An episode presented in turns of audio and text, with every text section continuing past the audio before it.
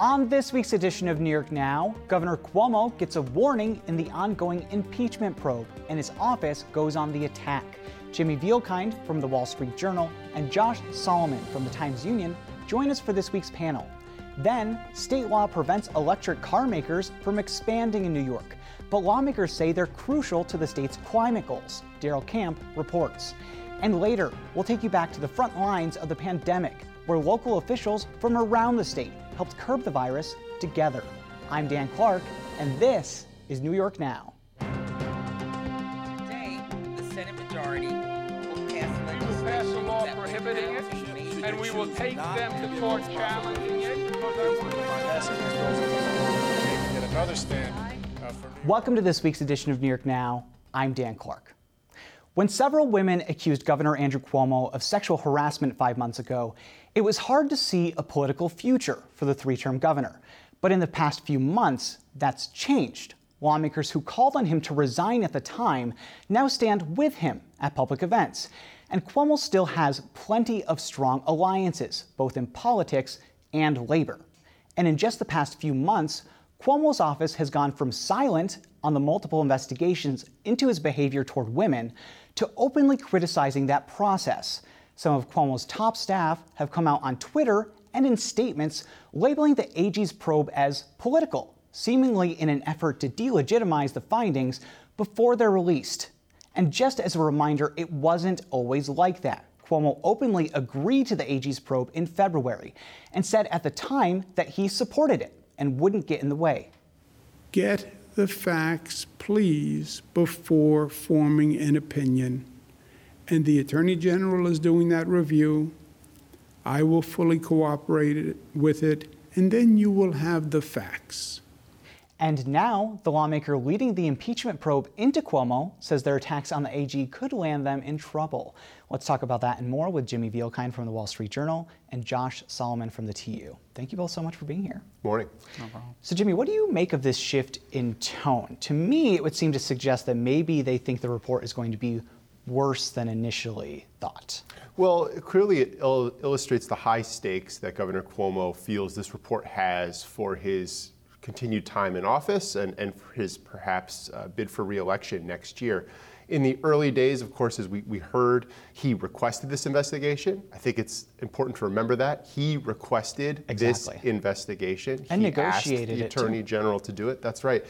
And now it seemed at the beginning that he was essentially bidding for time, and the investigation gave him time. And he used that time to complete a budget, to shore up relationships with key state lawmakers, particularly in the Assembly.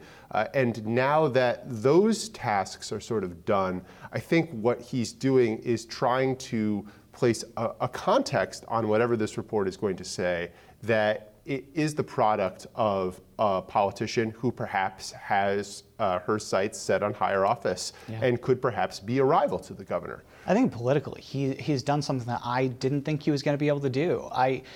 This is New York, where we had an Eliot Spitzer and Eric Schneiderman, where within days or even hours with Schneiderman, they stepped out of office. So when this happened to the governor, I guess I just assumed that he was going to step down, but instead, he's taken the last few months and really solidified some alliances, both in the legislature and in the city with Eric Adams, and maybe that will grow even more.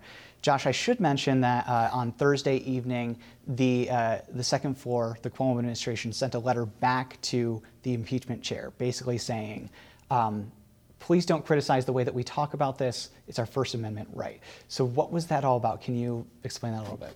Well, they were going back and forth. It was over Twitter, and it was their tweets, this tweet, and ultimately the Assembly Chairman for the Judiciary Committee, Charles Levine, said to the Cuomo administration, we don't like one of your advisors' tweets.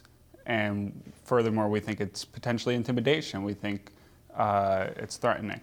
The Cuomo administration came back and said, your letter is threatening. It's a threat to the First Amendment right. And right now that's where it sits, but the Judiciary Committee could meet and talk about this.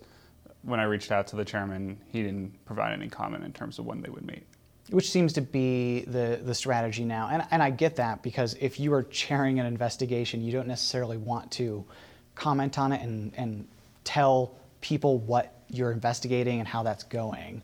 But in terms of that investigation, Jimmy, do we know where it is? I think the answer is no, but people have said the AG's report may be wrapping up. But so we have these two investigations, the Assembly and the AG. And the Assembly, we just don't really know in terms of timing. Do we know anything more about that? We know that they authorized subpoenas. I don't believe anyone has reported, and I've not been able to learn exactly who received a subpoena from the State Assembly. I know that there are some people who have spoken to the Attorney General's investigators who have not spoken to the Assembly's investigators. And the sense that I get from lawmakers and other officials around the state is that the Attorney General's report should be the key moment here. And that, in fact, that could spur the State Assembly to action even before the Judiciary Committee comes to a conclusion with its own work. Now, Josh, I want to ask you a semi-personal question. You've just come here recently from covering state government politics in Florida, where we have Ron DeSantis. We were talking earlier this week kind of comparing the two. How do you see the Cuomo administration's strategy towards criticism versus the DeSantis administration? Because to me, it seems like they're similar, but I want to get your take.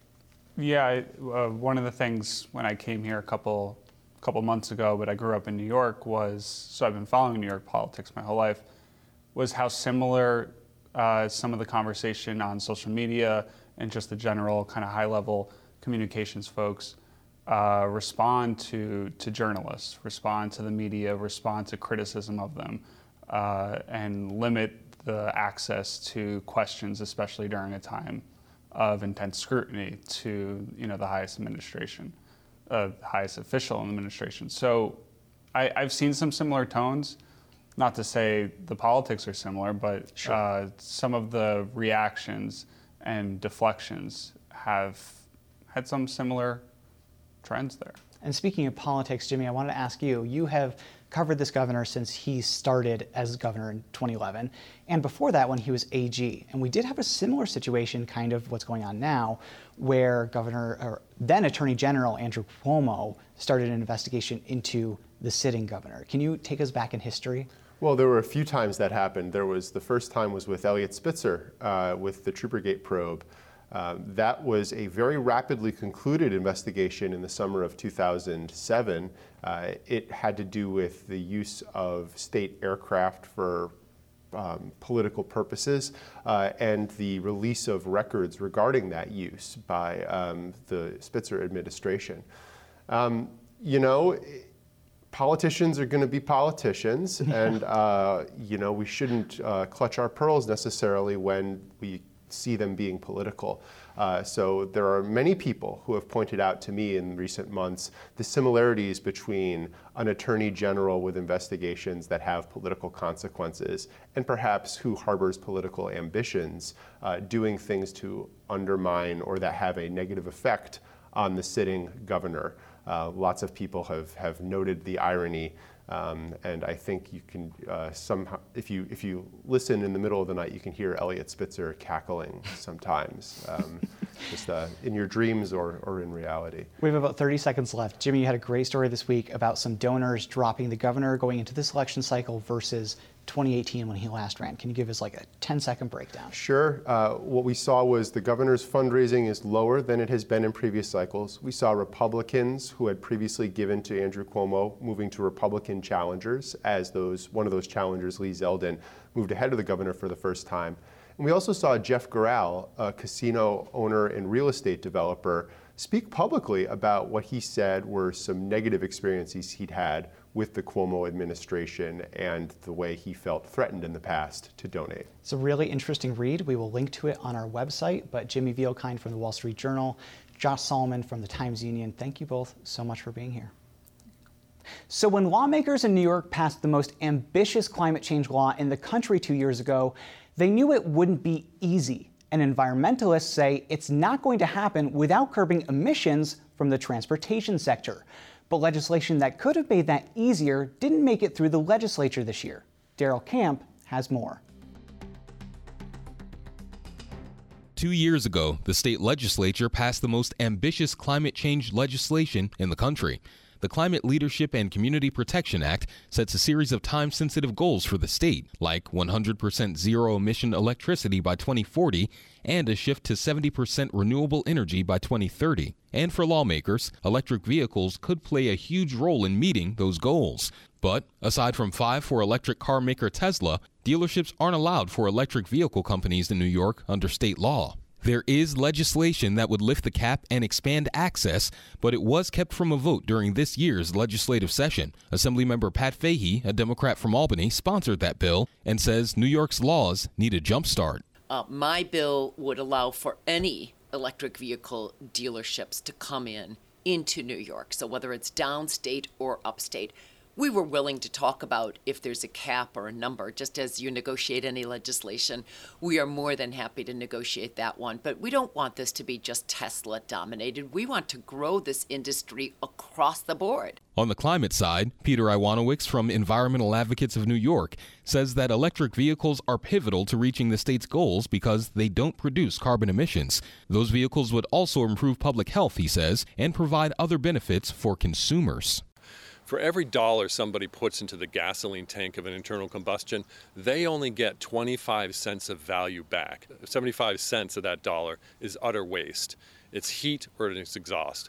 An electric vehicle converts 90 cents of every dollar that I'm putting into this car into charge. So it's a better for the consumer, obviously, and the industry knows this over time. In the state Senate, the measure was sponsored by Todd Kaminsky, a Democrat from Long Island who chairs the Committee on Environmental Conservation. As the legislative session was coming to a close in June, electric vehicles weren't in the spotlight, but Kaminsky said the issue was still among his top priorities. I'm still pushing. We're certainly running into resistance, but we're going to keep pushing until they shut off the lights here. Next year?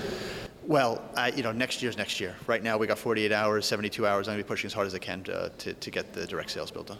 But the bill did not pass, and shortly after session ended, Kaminsky announced a run for Nassau County DA. If he wins that race, the bill will need a new sponsor in the Senate next year, providing a potential setback for the legislation. And the issue is not without its opponents. The Alliance for Automotive Innovation represents the country's top car makers. They declined to comment for this story, but pointed to a statement on the legislation in May. That statement said, quote, "There are no impediments in current New York law that would prevent new automakers from opening sales and service facilities tomorrow. They simply need to follow the laws governing vehicle distribution currently on the books. Proponents of this bill would rather disregard New York law and instead demand a special exemption from the legislature." Fahy, however, says that's not quite the case. There is a compact, if you will. There was a structure set up many decades ago on dealerships, and which controls the number of dealerships and controls what cars are being sold, such that it is a long-standing practice of who has them and who doesn't. This is considered to be a competition that hadn't been in the plans from decades ago. We are trying to make the case that this is about growing the pie, not trying to hurt any traditional dealership. The Alliance for Automotive Innovation also said in their statement that the climate goals the state is reaching for can still be met without the passage of this bill. The group said, quote, "What will help move this needle are proposals like joining the multi-state decarbonization program, which can help accelerate the transition to electric vehicle technology, as can adopting the clean fuel standard. These are things necessary to achieve the state's goals." But supporters say it's about more than just the sale of vehicles. It's also about general infrastructure. Here's Fahy again. It's a chicken-egg issue. I was actually reading about Henry Ford when the Model Ts were created. Not only did he have to grow dealerships around the country to sell those Model Ts, he at that time had to push for gas stations because you needed gas stations around the country in order to buy his Model Ts. It is a very similar issue here. It is a chicken-egg. Ultimately, Iwanowicz says that increased use of electric cars and compliance with the Climate Leadership and Community Protection Act will cause changes to the auto industry and the job market, but he says that change can be a good thing. But we are going to completely move our economy off of fossil fuels because of the Climate Leadership and Community Protection Act. This is our nation's leading climate law that is going to really transform all of our economy into being one from fossil fuel based to being one that's electrically driven. So There will be a lot more jobs for heating and cooling systems that are going to be electrically powered, solar manufacturing, wind turbine manufacturing, electric vehicle component manufacturing, and all the coding that's going to go in involved in that. It's going to create, you know, new jobs and new industries that we can't even conceive of right now. As of right now, the measure remains in the Transportation Committee in both the State Senate and Assembly, with lawmakers not scheduled to return to Albany until early January. All right, we will see where that goes. Thank you so much, Darrell. Moving on now, when the pandemic started, I think we can all admit that no one really knew what to do. The state set up its own plan, but a lot of that responsibility was left to counties. County officials worked alongside the state to boost testing, offer services, and a lot more. But that wasn't always easy, and the state wasn't always helpful. Now, county officials from around the state have recorded it all in a new book, with proceeds going directly to the state's food banks. I sat down with Steve Aquario from the Association of Counties and Albany County Executive Dan McCoy for a look back. Steve Aquario from NYSAC and Albany County Executive Dan McCoy, thank you both so much for being here. Thank you for having us. Of course. So we are here to talk about this book that the County Executives of New York have put together. It's called Our Darkest Hours. I think this is a great idea. It has every county executive down on record what their experience was like during the pandemic. It was very varied, obviously. Every county was different throughout the state. Steve, I want to start with you. Can you remind our viewers what counties were actually responsible for during the pandemic? Because I feel like it got lost on a lot of people that you were really on the front lines. Well, if our viewers don't know what counties do, they should by now. Yeah, I hope so. Really, the county government officials, the county executives, like County Executive McCoy, these were the incident commanders. So when we have an emergency, a state of emergency, they have to spring up and act to protect their communities. So initially, with their public health commissioners and the role of local public health, we had to begin to understand testing. How to get testing, where was this virus going? A lot of effort was focused on testing. Then we had to move to where was the infection spreading, so the counties had to do isolation and quarantining. And then ultimately after that, when the vaccine became available, they were the primary unit of government to move these vaccines around, especially to vulnerable populations. So they were doing all of those public health efforts in addition to trying to keep their small businesses running, their bars, their taverns, small businesses, how to issue grants, loans, how to keep society going, and to County Executive McCoy, how to calm the public, how he calmed the public by talking to them and communicating to them that we're going to do the best that we can through this time. Right, there was just a lot going on with counties. They were offering so many services. Dan, in the book that you write that you were learning on the fly, and I should mention you're also president of the County Executives of America. Correct. So you were learning on the fly, you write. Tell me what you meant, because this is stuff that you've dealt with before on some level, like flu and, you know, vaccine distribution, that kind of stuff, but obviously not quite on this level. No, I mean, some of the lessons learned for us was that, you know, and I'll grab from my own experience, being a former firefighter, being a member of the New York Army National Guard, and doing a mobilization overseas, was looking at this whole situation and how we were getting executive orders, federal orders, and they were changing the way we're operating, doing business. And we had to learn things on the fly. We get an order that would come in and say, you have to do X, Y, and Z. And then we figure it out. And then an hour later, nope, this is what you have to do. Mm-hmm. Working things on the fly was like, I said, we have to reimagine the workforce, you know? And for government, and Steve will probably say the same thing, government, it's hard because we're used to doing things a certain way, and we've been doing it for over 300 years in Albany County that way. And to reinvent that wheel and bring technology in, that was the hardest thing, because I feel we went 10 years into the future with technology in county government, because it's hard to break that stuff in. It's hard to do things differently. And I kept reminding everyone, Steve gets a chuckle out of, I go, it's a marathon, not a sprint. Take a step back, take a deep breath. And we'll get there, but we have to just work together to make it happen. So there was a lot of stuff going on, all of that stuff and more. And Steve, part of this book, I'm not sure who wrote it. It's one of the later chapters in the book after the county executives.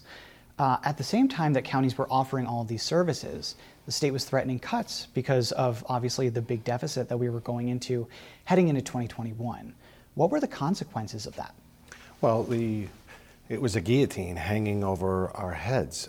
It was a very scary period of time to fight this public health threat, but at the same time fight a fiscal crisis. The book details the economic crisis that faced these county executives who predominantly rely on sales tax. And sales tax just went dramatically through the floor. We didn't know what to expect. People were not going to restaurants anymore.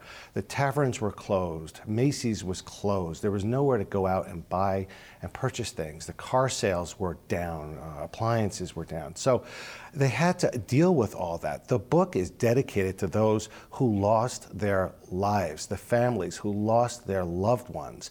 But the book is also dedicated to the public servants, county executives, county emergency management coordinators, county commissioners of health, county coroners, and all those public servants who led through this effort. Without this book, we would never have this detail left for those that come behind us. Right. This I love this as a part of history. To be honest with you, people 100 years from now can look at this book and say, these are what the counties did during the time. Hopefully we don't have another pandemic. I think that's what everybody hopes.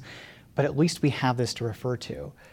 Dan, I want to go back to you because you offered a lot of services, and every county did during the pandemic. Correct. You delivered food to families who needed it.